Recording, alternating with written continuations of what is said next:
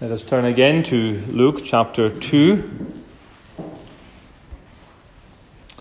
And we are returning this week to our study on the places of Jesus. And so far we have considered, first of all, Bethlehem, and then Egypt, and then Nazareth. And these places follow on chronologically, one after the other. But this week we are going to be breaking that pattern somewhat and look at a place that Jesus visited repeatedly and at different key stages throughout his life on earth. And that is the temple. And so we're taking our text from the words of verse 46. It came to pass after three days, they found him in the temple, sitting in the midst of the doctors, both hearing them and asking them questions. And this is, of course, taken from the famous visit to the Passover in Jerusalem and to the temple when Jesus was 12 years old. But the chapter also records for us, even within the bounds of this one chapter, another and earlier visit to the temple when Jesus was an infant, when he was presented to the Lord as Mary's firstborn son. But there are also other famous incidents that come after this when Jesus visited the temple. Twice he was cleansing the temple, and he was teaching often in the temple precincts and gives some of his most famous and wonderful addresses from the location of the temple. And even he escapes from the temple when the Jews try to kill him there. So I want us to look this week at Jesus and the temple. And we're going to do so under five different headings. Well, first of all, we have the child of the temple, which is him being presented in his infancy. And we have the son of the temple, as here at 12 years old. And we have the Lord of the temple, as he uh, cleanses the temple on two occasions. We have the God of the temple, as in his teaching there he says, I am. And lastly, we have the Lamb of the temple, as he offers himself as the sacrifice to satisfy divine justice. So we have these five points, and we come first of all then to the child of the temple. And so, to begin with, then, we are going right back before even Joseph had been warned to go into Egypt. So, we're going right back before Nazareth, before um, Egypt, while they were still in Bethlehem, 40 days after giving birth. A mother had to wait a certain time if it was a male, and a different time if it was a female, but after 40 days, the mother had to make a visit to Jerusalem and make an offering there of a sin offering and a burnt offering. She was considered unclean until that was done. And there was to be a lamb presented for a burnt offering and a turtle dove or a pigeon for the sin offering. That comes from Leviticus 12 if you want to look it up at a future point. But if a young family were in poverty and could not afford a lamb, they were allowed to present not the lamb and the turtle dove, but two turtle doves. And if they were in extreme poverty, they could replace the turtle dove with a fine meal offering. And so we see from the presentation made by Joseph and Mary that they were not in abject poverty. It was not the meal offering, but neither were they sufficiently wealthy to be able to have the lamb offering and the turtle dove. It was two turtle doves that were presented. That was for the purification of the mother. But as well as the purification for the mother, with a firstborn son, that child had also to be presented before the Lord in Jerusalem at the temple. And this harked back to the earlier role of the firstborn sons in Israel, which was originally that the firstborn sons of each family would act as the nation's priests. That role, of course, was later given to the Levites. But even before that had happened, the firstborn were the ones who were redeemed by the Passover lamb in Egypt. The blood of the Passover lamb, you remember, sprinkled upon the lintel and the doorposts of each house. And it was the firstborn child who would have been killed by the uh, angel of death that is rather preserved and redeemed by the blood of the Passover. And so it was an acknowledgement of the claim of the Lord upon that firstborn son that Israel was then required to present their firstborn sons to the Lord. And then they were permitted, because now the firstborn sons were not claimed by the Lord, but the tribe of Levi as his priests, they were then permitted to redeem them, by which they would therefore, in token of a payment of five shekels, they would then, having presented him to the Lord, take him back within their own home, and he would live as their own son under their own roof and be brought up in that way. And so, in this way, the child of the temple enters into his father's house. Christ is truly the child of the temple, and he is entering his own father's house. As once before, the little infant Samuel had been devoted to the Lord.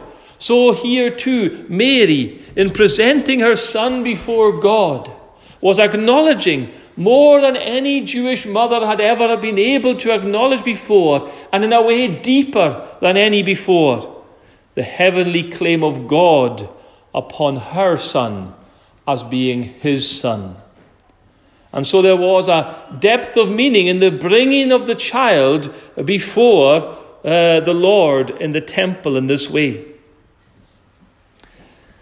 Uh, but also, as for her own impurities and uncleanness, as it was seen, she had to present these two offerings of the two turtle doves, and their blood was shed and uh, sprinkled upon the mother then as a token of her being covered by these offerings. So she was holding in her arms as she presented him before the Lord, the one whose blood would soon truly take away her sins and all her uncleannesses forever. And what she was performing for herself by ritual, she was also holding the child who would truly accomplish it in reality. And so the child Jesus is claimed by the Lord from his infancy in this way and is brought into his father's house in acknowledgement of that fact.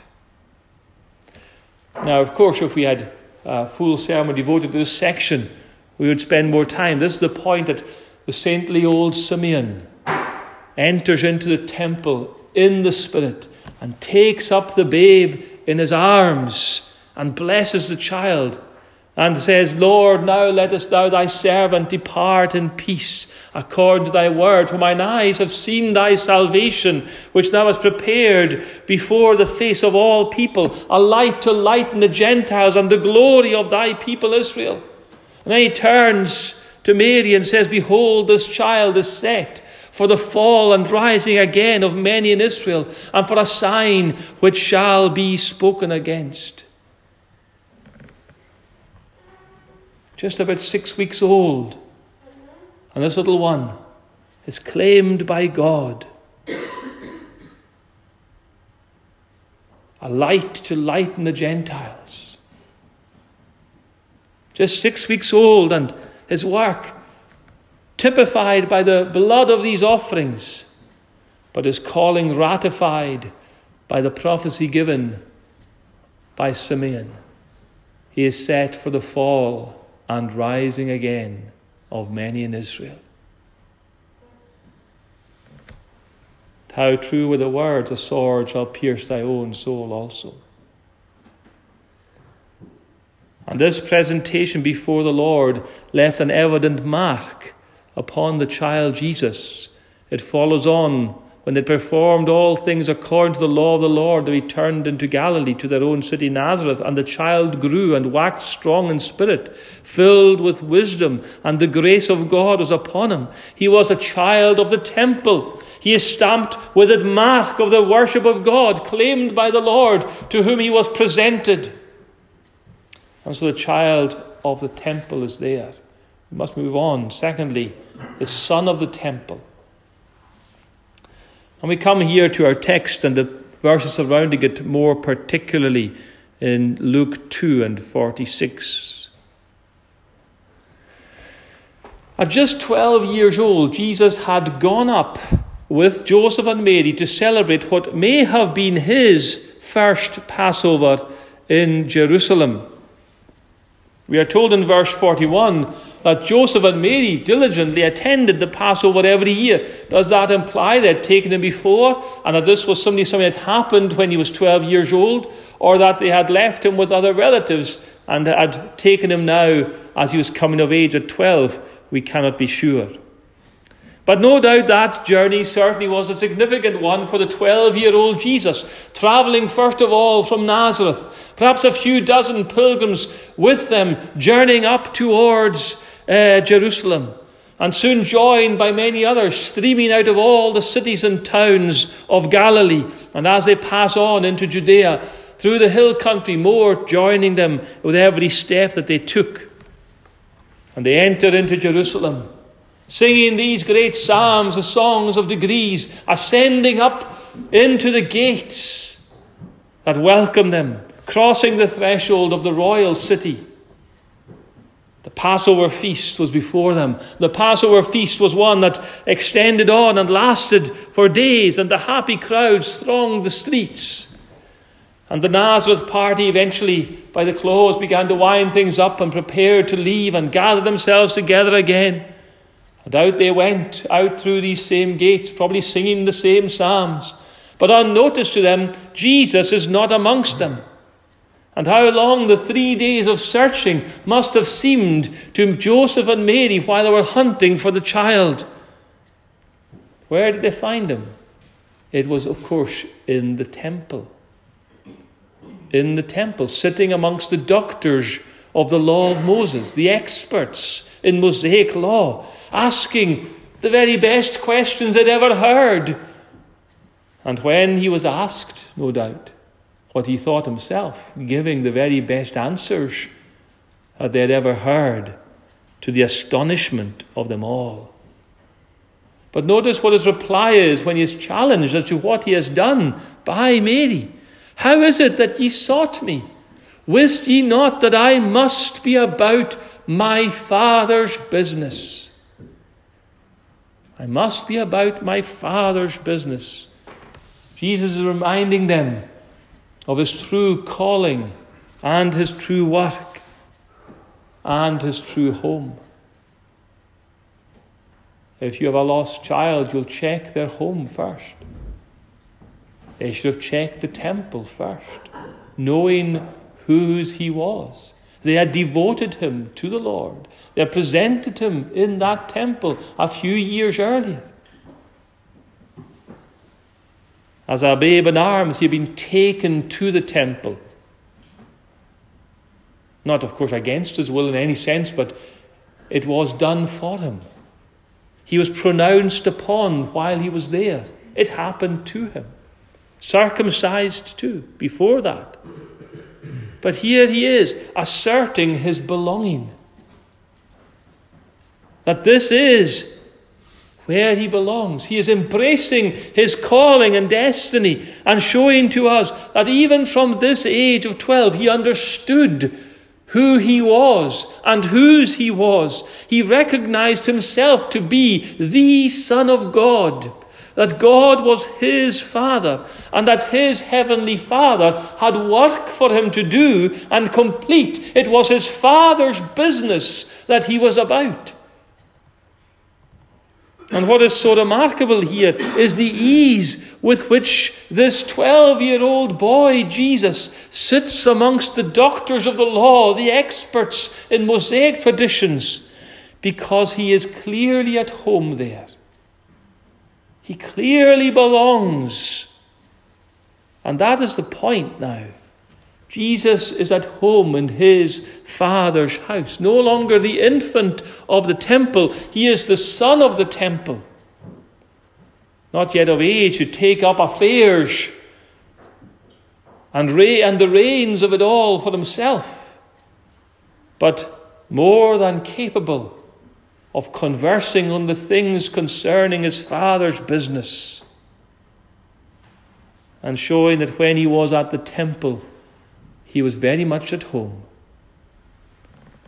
Notice when it is said in verse 51 that he went back down to Nazareth with Joseph and Mary, it does not say he went home, but that he went to Nazareth.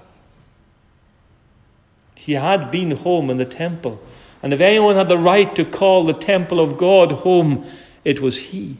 He embraced his calling and his identity.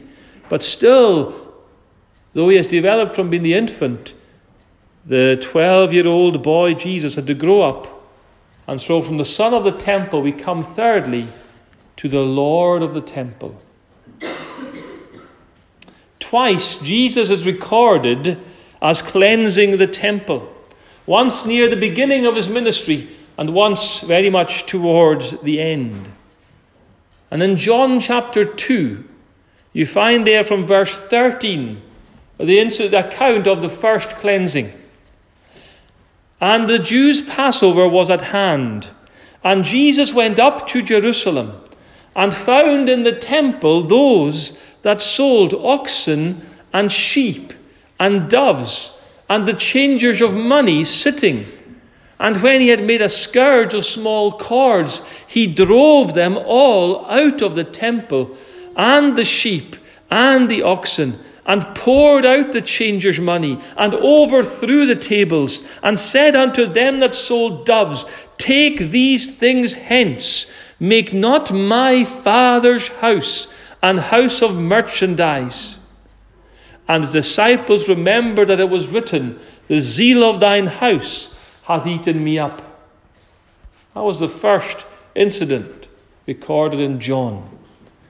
But then in the same gospel we're in, Luke, and in chapter 19, we have a record of the second cleansing of the temple from verse 45. And he went into the temple and began to cast out them that sold therein, and, and them that bought, saying unto them, It is written, My house is the house of prayer, but ye have made it a den of thieves. And he taught daily in the temple.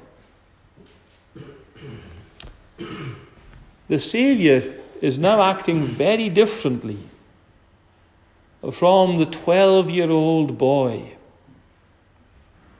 At 12, one of the commentators says he was a son in the house. But now he is the son over the house. Hebrews 3 and verse 5. Moses verily was faithful in all his house as a servant, but Christ as a son over his own house. And that is what makes the difference and marks the change. And so the son here, Jesus, in entering into the temple in both of these occasions, is the true representative of his Father, who has come into his full estate the heir of his father's rights and the protector of his honour. And there is also a subtle difference to notice between the first and the second cleansing. Probably the words of the first one are actually more famous. Make not my father's house an house of merchandise. My father's house, he says. But in the second event, Jesus says, My house is the house of prayer. Now he's quoting there from the prophet, but he is asserting it in the first person. My house, my father's house, and my house. See him now as Lord over the house, as Lord of the temple. He ejects those who have no place there. He rebukes those who are breaching the laws of his father's home there. He establishes true order. He is the guardian of his Father's honour. And he reserves to himself, without reference to anyone else, the right to represent his Father and his Father's will and command authoritatively in the temple. He doesn't consult with the priests, he doesn't bother to get them on side, he doesn't ask them what they think, he simply goes ahead and does it. And so, where the infant Jesus is stamped with the mark of his Father's claim upon him, presented to the Lord, and the boy Jesus is demonstrating now his acceptance of and embracing of that calling. It is as the man Jesus that we see him exercising his rights over his father's affairs on earth. He is stepping into that role. And that remains his position. He has never stepped down from it. He remains the representative of his Father in the house of worship, able authoritatively to declare what his Father expects and requires of us in worship and what is not permissible. He is the master of the temple, the Lord of the church. And so it is to Jesus and to his word in its entirety that we must ever look in order to discover what is to be done under his roof. Under his roof is under his rules. We must not come then with our innovations into his house, into his church, into his temple. We must not practice our own thoughts our own suggestions, our own improvements to the law and to the testimony. And notice, friends, that even before Christ died upon the cross to save sinners, before all the accomplishment of Calvary, the zeal of his Father's house, that is, the glory and honour he held to it, did eat him up. And the disciples remembered it. The zeal of his father's house, as it were, consumed him. He was so occupied with it. He was so determined to ensure it. And we are not to suppose that Jesus nowadays, as we might think, has stopped caring for the dignity and honour of his Father's worship. That somehow now, oh well, now it is different. Now we are free to experiment, free to innovate, free to alternate in how we go about worshipping God. Jesus doesn't mind. Jesus doesn't care. That is not true. He is the Lord of the temple still. And we keep in view this rising place, as it were, in the temple that Jesus is claiming for himself. Because he is presenting himself before us here, not only as a member of the house as in infancy, or as an asset to the house as in boyhood, but as Lord and Master of the house. And so it stands to this day. But there is still more in his assertions. And we come fourthly to God of the temple. He is Lord and Master of it. We will see he is also the God of the temple. When Jesus was teaching in the temple treasury, he was encountered by Pharisees once who objected to his teaching. And so we find that is recorded in John chapter 8 the following exchange.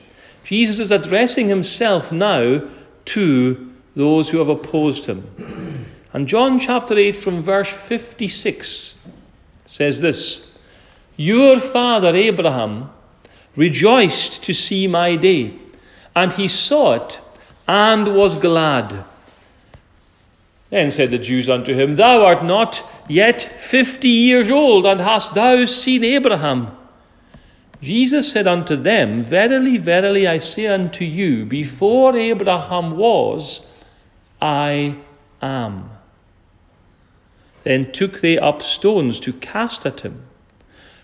But Jesus hid himself and went out of the temple, going through the midst of them, and so passed by. Jesus was in the temple when he made that brilliant claim I am.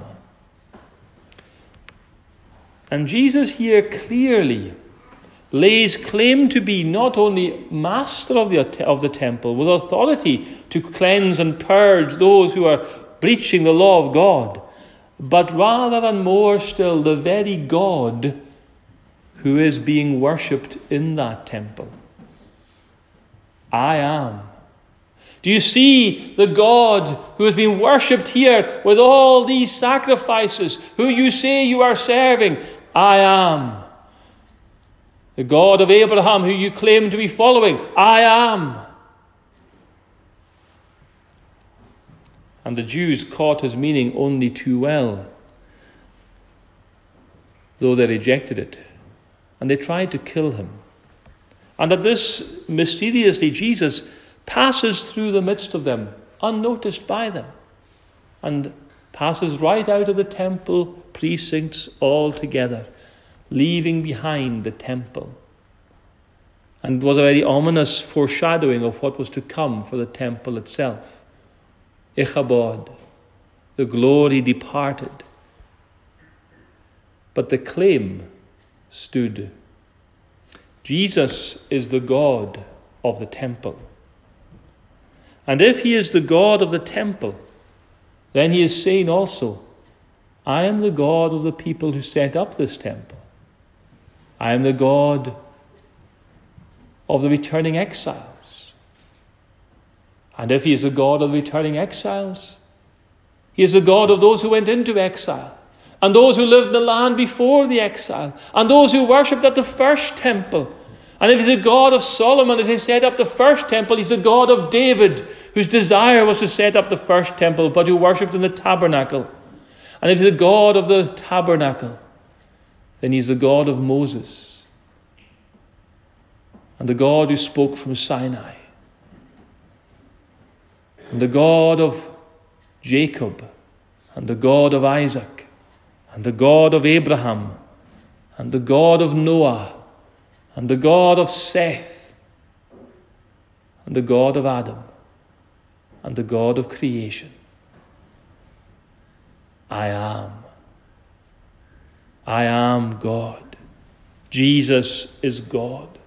And all the offerings that were ever made in that temple or in that tabernacle before it were offered to me, he says. And all the incense that ever rose up from that altar, the sweet smelling savour, it came to me. And all the rules and the laws that governed it, they were my rules and my laws. And all the priests who ever served within it were my priests serving me. And all the blood that was sprinkled before the holy place was to propitiate me. And all the faith of all the worshippers who put their hope and trust in my word was laid upon me. I am God. For a man who ministered mostly in Galilee and mostly in country areas, the centrality of the temple to the mission and message of the Saviour is hard to overestimate. He was saying, the whole of this worship and the whole of these feasts and the whole of this ceremony is directed to me. When you are doing these sacrifices, you are worshipping me. When you are teaching from this law, you are worshipping me. When you are singing these psalms as you enter into Jerusalem, you are worshipping me. I am the one who's been worshipped by everything done in this place and connected with it. My name is being glorified. My honor is raised up. This is my house. This is my temple. I am its God. And that which, in the context of a Christian church, seems only natural. We are worshipping Jesus. All that we do is for Him, it's to Him. But it was a stunning and shocking claim for the Jews to receive. Now, the, the, the truth of his claim and the impact of that teaching is manifest in the simple acceptance of this truth now, today, in the Christian church. There is no debate. We are here to worship Jesus, and Jesus is God. The youngest child amongst us will get confused, certainly, by some of these terms of Trinity and how is God God, but Jesus is God. But the youngest child of any understanding will know that we worship Jesus here and that Jesus is God. As they grow up, they'll be taught some of the catechisms to help them learn the Trinity. But they understand that we are here to worship Jesus and that Jesus is God. Do you see how pervasive this claim of Jesus here has become for us? I am the God of the temple.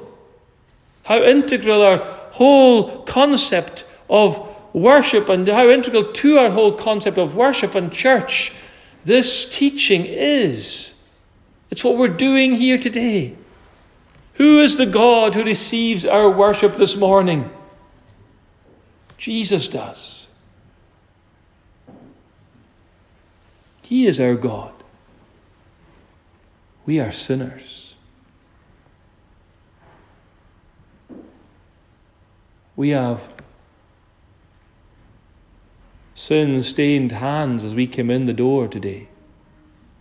So Jesus is the God of our worship. But how? How does he receive our worship? How can he be worshipped from the hands of sinners, from the hearts of sinners? And that takes us to our final point the Lamb of the temple. After the first cleansing of the temple, Jesus was challenged. John 2, verse 18. Then answered the Jews and said unto him, What sign showest thou unto us, seeing that thou doest these things? And Jesus answered and said unto them, Destroy this temple, and in three days I will raise it up. Destroy this temple, and in three days I will raise it up. Then the Jews said unto him, Forty and six years was this temple in building, and wilt thou rear it up in three days? But he spake of the temple of his body. When therefore he was risen from the dead, his disciples remembered that he had said this unto them, and they believed the scripture and the word which Jesus had said. He spake unto them of the temple of his body. When he spoke about his the temple being destroyed, he spoke of the temple of his body. What was Jesus claiming? He was claiming to be the fulfillment of what was pictured there in the temple himself. Not only the God who was worshipped by it, but indeed now embodying it. He was claiming to be the offering of the temple, the altar of the temple, the sacrifice of the temple. He was claiming to be the priests in the temple. He was claiming to be the mercy seat of the temple, the Ark of the Covenant. He was claiming to be it all. He was claiming to be the embodiment of temple worship in himself, in his body. What was the temple? The temple, as it was there, was this place upon the earth where God and man met together, reconciled through blood sacrifices, through the substitutionary atonement offered there according to the requirements and requisites of God. And Jesus himself gathers all the responsibility for what was being accomplished, as it were, or rather foreshadowed by the temple, and gathers it to himself and says, I am the temple. I am the one who will reconcile God and man. I am the one who will accomplish the atonement. He spoke of the temple of his body. And so he spoke then of the destruction of his body, the offering of his body. He was the lamb of the temple.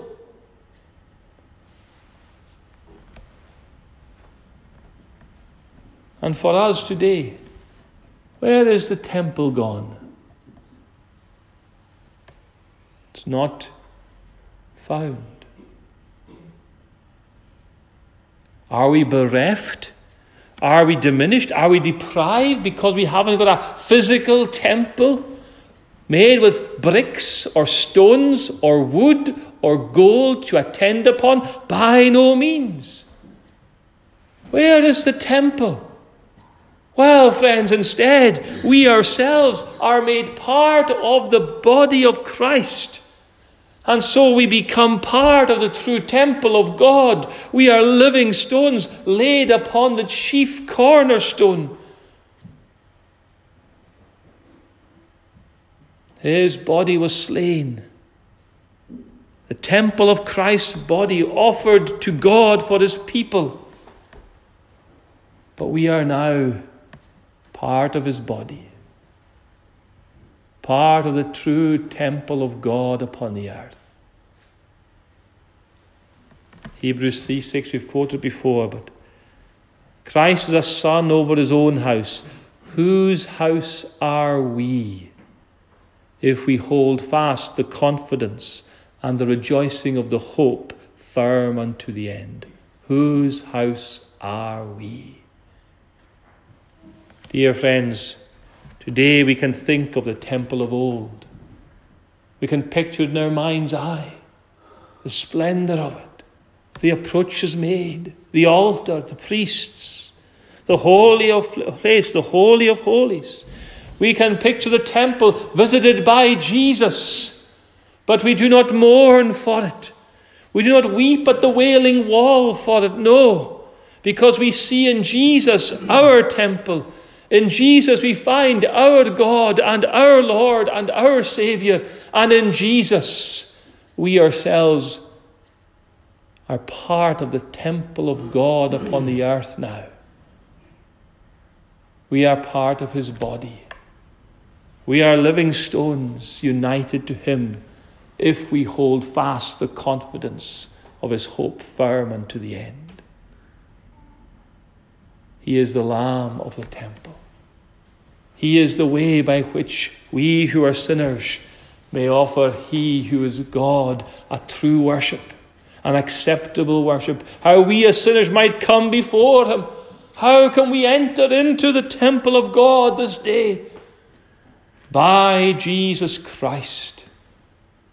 Let Him be your temple and mine as we make our approaches to God this day and every day.